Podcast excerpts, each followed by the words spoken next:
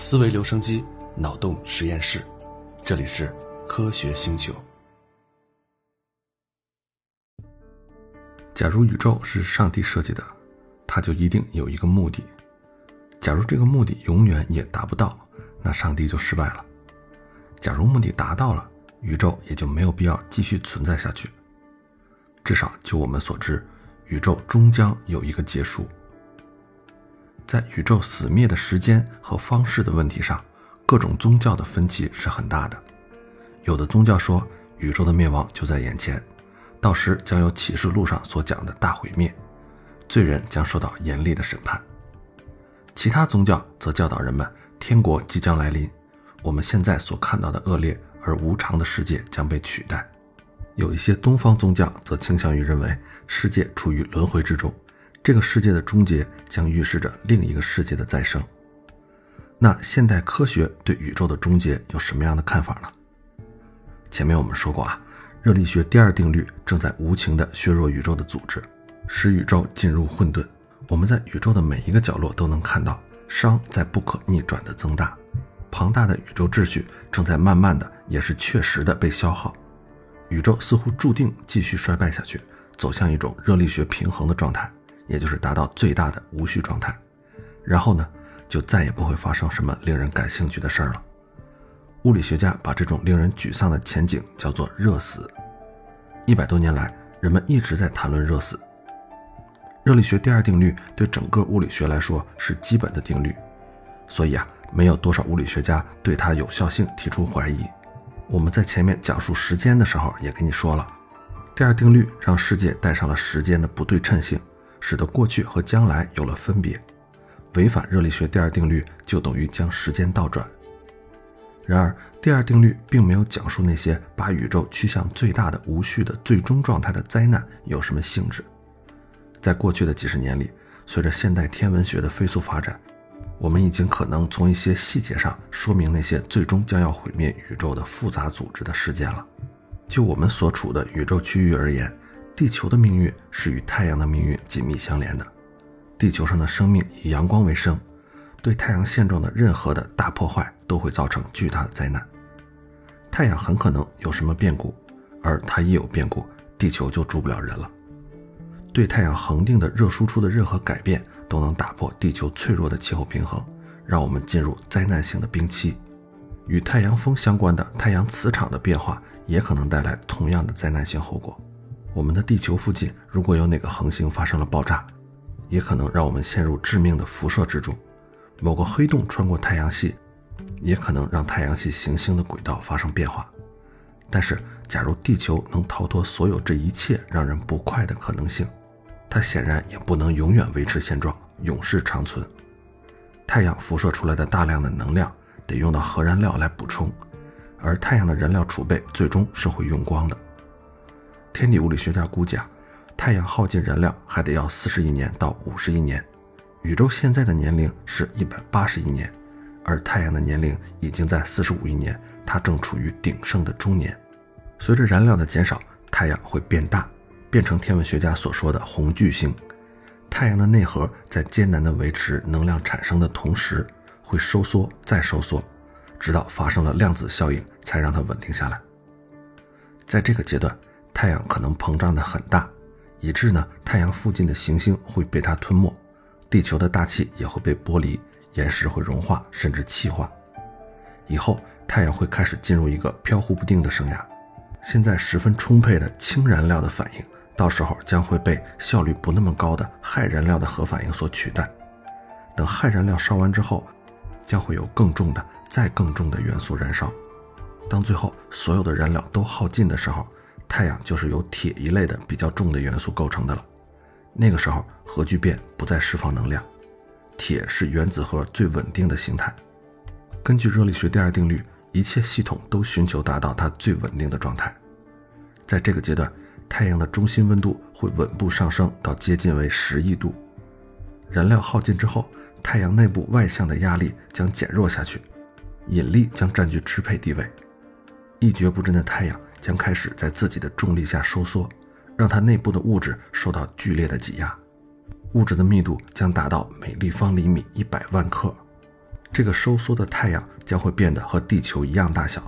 然后在很多亿年里半死不活的慢慢暗淡下去，最后冷却成一颗黑矮星。在我们的星系和所有其他的星系里，到处都会有这样一个模式的重复：恒星先是不稳定，然后是燃料枯竭，恒星崩塌。所有的恒星会一个接一个的烧完自己的核燃料，最后再也支撑不住自身的重量，终于让无情的引力摧垮。当然，也有一些恒星死得特别壮观，超新星内核先发生惊心动魄的塌缩，把超新星自身炸成碎片，释放出巨大的能量。这些突如其来的超新星爆炸之后，其中比较轻的将变成一些弥漫的碎片，环绕在一块高度压缩的物质团周围。在这高度压缩的物质里面，质量相当于太阳的物质能被压成一个直径只有几英里的圆球，只要一小勺这样的物质就比地球上所有大陆的重量加在一起还要重。这么巨大的重力连原子也承受不了，于是呢，原子被迫向里面崩溃，变成了一些纯粹的中子。天文学家们熟悉中子星，因为他们在过去的超新星爆炸碎片里经常发现这种星体。而更重的死星在面对引力巨大无比的情况下，甚至不能够以变成中子星的方式来稳定它的自身，它们会继续收缩，最后变成黑洞。宇宙学家爱德华·哈里森描述了宇宙缓慢衰亡的过程，他是这样说的：所有的恒星将会开始像即将燃尽的蜡烛一样暗淡下去，最后一个一个的熄灭。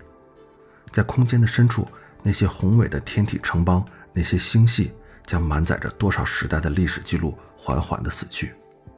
在成百亿年的岁月里，宇宙会越来越黑暗，偶尔会有几点亮光划破宇宙的黑幕。阵阵短促的天体活动使注定要变为星系坟场的宇宙得以苟延残喘。一个物理系统在寻求最高尚状态的过程中，会探索一些古怪的途径。随着我们所在的星系里无数的恒星尽情地燃烧，我们的星系组织也会开始瓦解。太阳之类的恒星如果想要燃尽，得需要几十亿年的时间，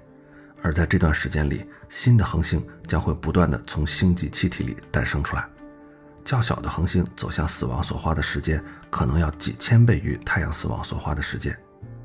然而，封闭在恒星之中的有序的能量最终还是会以辐射的形式杂乱无章地散布到宇宙里去。我们所在的星系将会暗淡冷却下去，其他的星系也会遭到类似的命运。当然，那些死亡的恒星仍然会有大量的活动，但是它活动的时间尺度大大的增加了。恒星燃尽之后，剩余的残骸会在星系里漂游，时时会有碰撞发生。黑洞会吞没任何恒星以及它所遇到的所有其他的东西。而且啊，假如像某些天文学家所认为的那样，我们的星系中心有一个巨大的黑洞，那么这个黑洞就会变得越来越大。黑洞放射出来的引力辐射会使恒星的轨道慢慢的破坏，因为引力辐射就是空间的波纹，这些波纹会使一切大质量物体的轨道能量衰竭下去。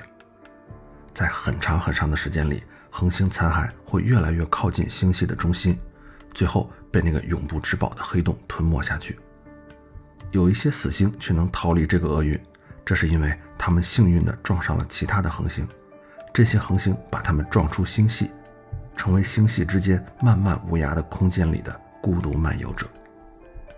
对这样的死星来说，以及对所有逃脱死于黑洞这个厄运的气体和尘埃来说，这种逃脱也只是暂时的。假如大统一理论是正确的，那么这些宇宙流浪者的核物质就是不稳定的。大概需要10的32次方年之后，它们的核物质就会蒸发干净。中子和质子变成正电子和电子，正电子和电子又进而相互湮灭，并湮灭任何其他再生的电子。一切固体的物质就这样完全分解掉了。这种大屠杀的最终结果是什么，要视宇宙实际膨胀的速度而定。假如宇宙膨胀的比较快，那么快速膨胀的宇宙就会把电子和正电子扯开，让它们不能相撞，所以呢，也就不会发生完全的湮灭。宇宙中总是剩下一些粒子，那些湮灭的粒子则产生伽马辐射，伽马辐射本身也随着宇宙的膨胀而缓缓地减弱。除此之外，还有大爆炸残留下来的中微子和热辐射，所有这些东西都会逐渐冷却下来，温度跌向绝对零度。但是它们彼此之间的降温速度却有所不同，物质冷却的比辐射要快一些，所以尽管物质和辐射都是走向绝对零度，它们的温差也在逐渐减小，但是它们之间总是有一定的温差。这种温差在原则上讲是可以作为能量的来源的，所以尽管这种高度衰竭的宇宙的熵已经接近最大值，但是也永远不会达到最大值，所以在这种情况下，真正的热死永远也不会发生。那假如宇宙膨胀的比较慢，电子和正电子的湮灭就会更容易发生。不过呢，电子和正电子相互的毁灭并不是单纯的偶然碰撞的结果，电磁力让电子被吸引到正电子那里，让它们能够形成一些被称作电子对的原子。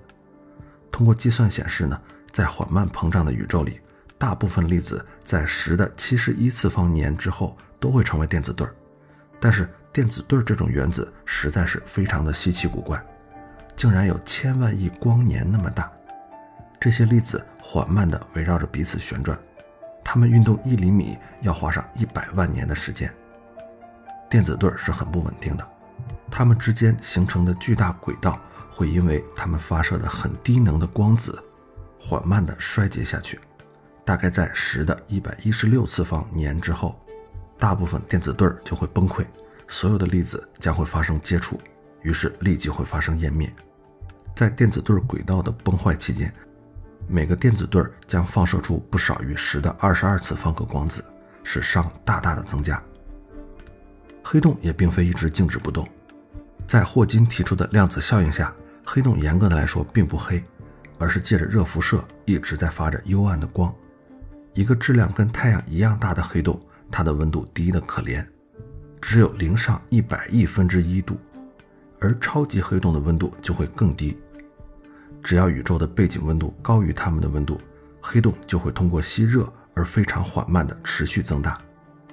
当黑洞和其他物体或者其他的黑洞相撞的时候，仍然会出现一些活动。随着黑洞自旋的消耗，黑洞的旋转会逐渐慢下来。但是当空间的温度最后降到黑洞的温度以下的时候，就会出现比较激烈的变化了。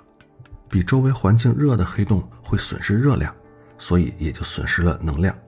那能量的损失将会使黑洞收缩，而黑洞的收缩又会使温度稍微的增高，让它的能量辐射进一步加速。于是黑洞就开始滑向遏制不住的蒸发的过程。在极长的时间里，黑洞的收缩速度一直向上攀升，最后大概经过10·108之后，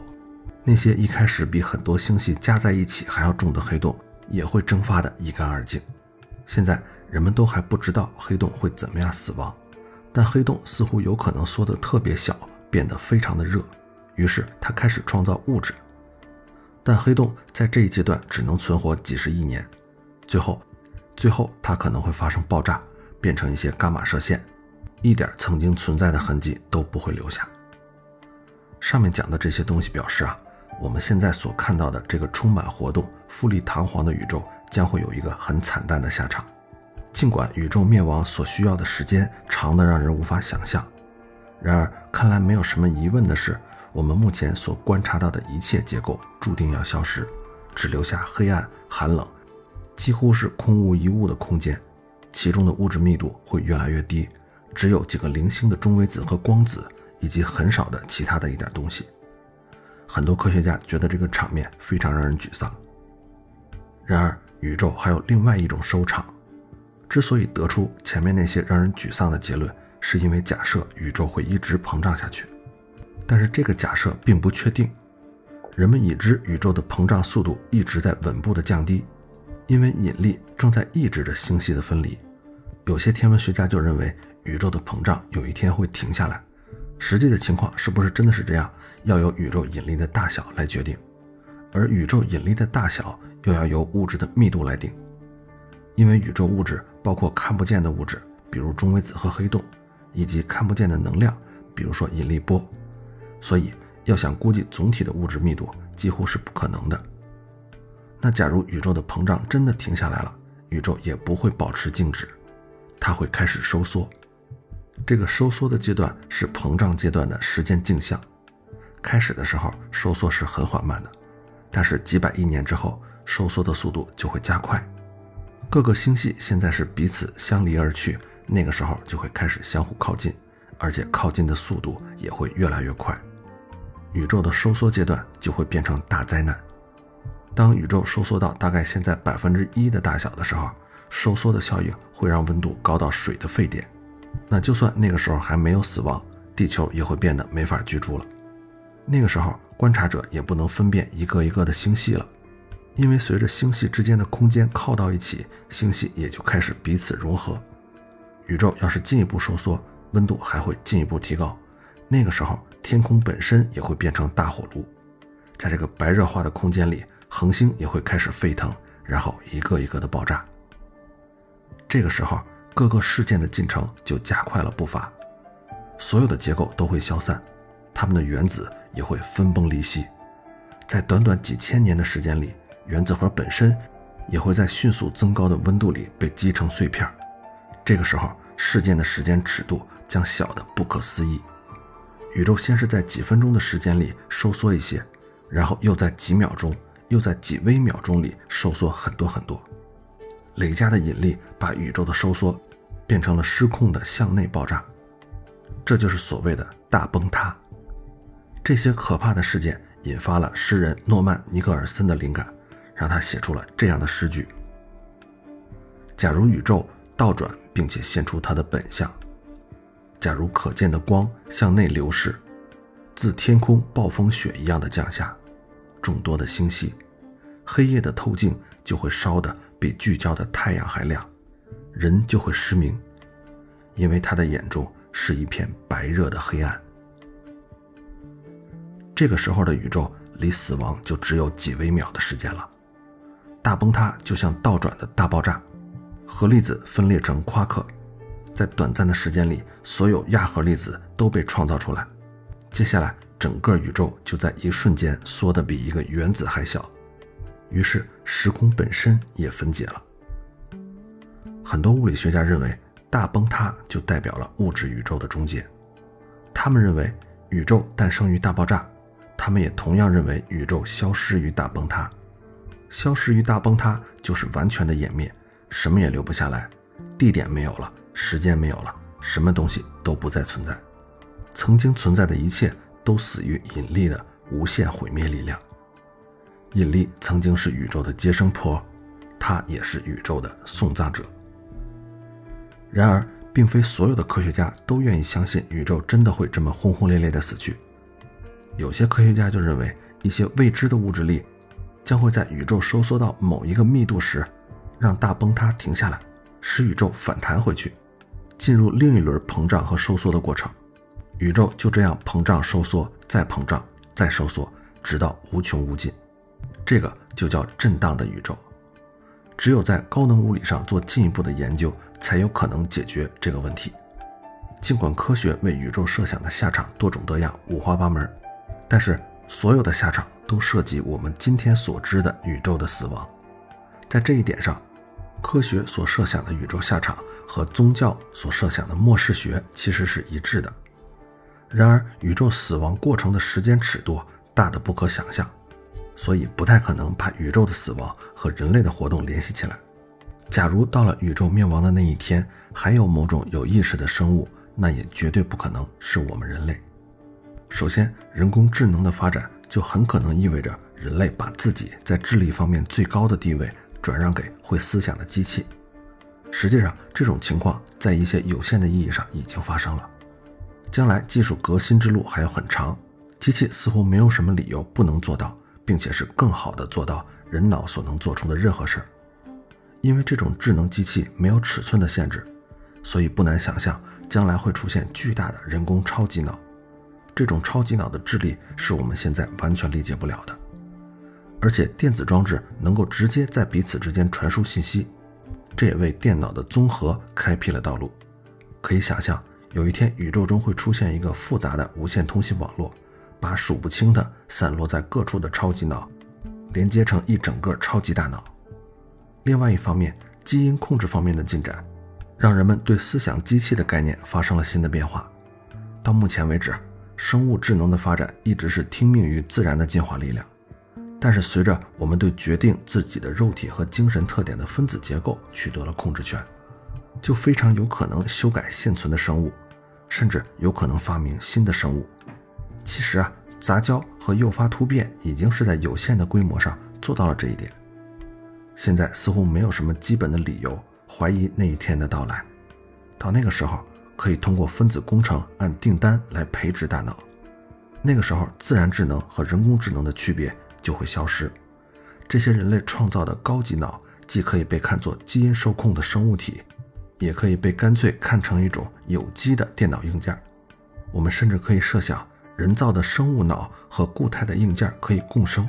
也就是有机脑可以插入固态的电路。或者呢，未来的超级电路片可以像一种成套的放大器一样插入大脑，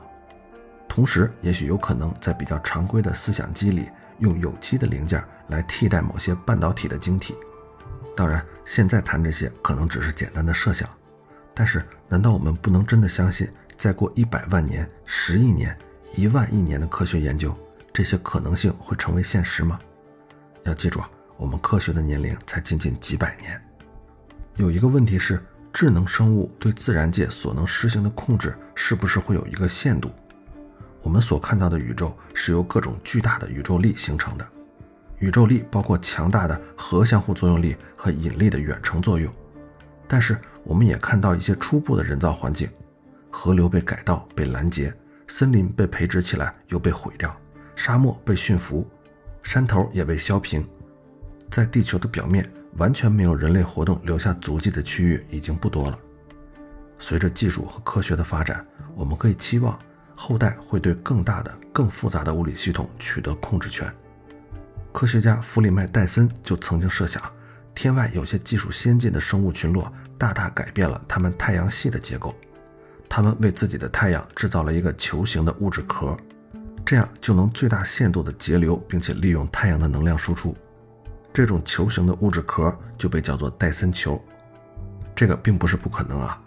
进行这种浩大的工程所必须的东西，首先是时间、金钱还有资源，而不是多么高的技术。所以我们如今面对的就是让人迷惑的前景。在一个拥有几乎无限的时间进行技术革新的宇宙里，我们能有把握战胜物理定律吗？在过去短短几千年里，人类在技术上取得了飞跃的进步，从开始只能制造几厘米大的小工具，到现在能进行几百公里的浩大工程，比如说桥梁、隧道还有城市。那假如这种技术进步的趋势继续持续下去的话，那么即便以后的进步大大的减缓，也终究会有一天，整个地球，然后是太阳系，最后是所有的恒星都会被我们技术处理。我们的星系可能被改造得面目一新，一些恒星被从原来的轨道上挪走，可以用气体云制造新的恒星，也可以用人工制造的不稳定来处理掉一些恒星。人们还可以随意制造或者控制黑洞，让黑洞成为能源，或者干脆成为我们的废物处理装置。那假如星系可以这么做人工处理，为什么整个宇宙不可以呢？这种推演你听起来可能会有些荒唐啊，但是它确实提出了一个重大的哲学问题。假如自然的东西和人工的东西之间，盲目的力量和智能的控制之间有什么区别的话，那这个区别到底是什么呢？我们人类本身也是生于自然的，但是我们现在正在回过头来改造自然。这个也许正是从一个新的角度来看待自由意志和决定论之争。那关于自由意志和决定论，有机会我也单独跟你说一说。当某一个系统被人工智能控制的时候，这个系统仍然是和物理定律一致的。目前没有任何证据显示人工造出来的东西违反任何的物理定律。的确，在大自然里，一个铁路网或者是一个核电站，它不会自发的出现。但是铁路网和核电站的建造仍然是在大自然定律的框架之内进行的。人们建造这些东西所得到的秩序，会被建造过程中产生的伤所抵消。当我们说某一个系统被技术处理了，并不是说物理定律的权威性被否定了，这个我们只是用软件语言来描述这个系统的运行状态而已。那么宇宙就可能按照明确的物理定律运行，同时又在智能的控制之中，这二者就没有什么矛盾的了。其实这还真是一个发人深思的结论。那些用上帝来解释宇宙的人，通常想的是有一个超自然的行为者以违反自然定律的方式作用于这个世界。其实我们在这个宇宙中遇到的很多东西，完全有可能是纯自然的，在物理定律之内的智能控制的产物。比如说，宇宙中的一个星系就可能是一个强大的智能者制造的。这个智能者精心地放置引力物体，控制天体的爆炸，重新安排原初的气体，从而制造出一个星系。假如有足够的能量和资源，那么人类也能够积累起足够的引力物质，制造出一个黑洞。在这个黑洞的中心，在所谓的起点处，时间和空间被毁灭了。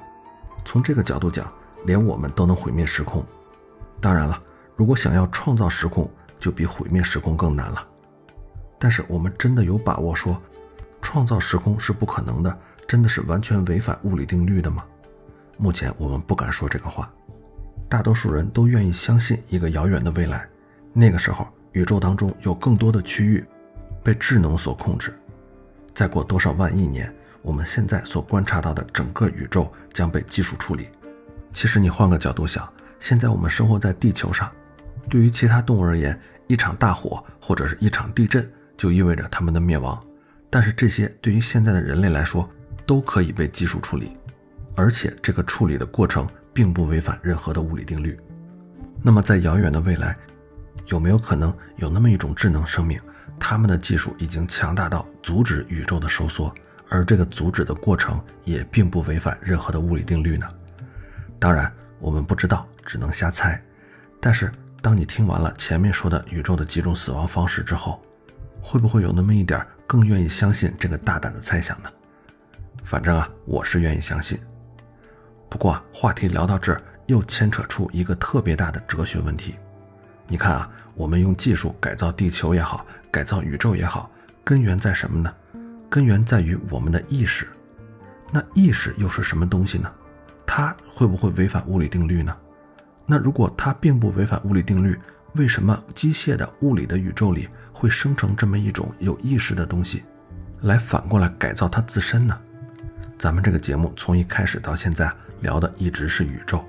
其实我对意识还有生命这一类的话题也非常的感兴趣，不知道你是不是感兴趣啊？欢迎你留言给我，如果你也感兴趣，我们以后也会引入这部分的话题。好了，今天的内容咱们就聊到这儿，下一期咱们接着聊。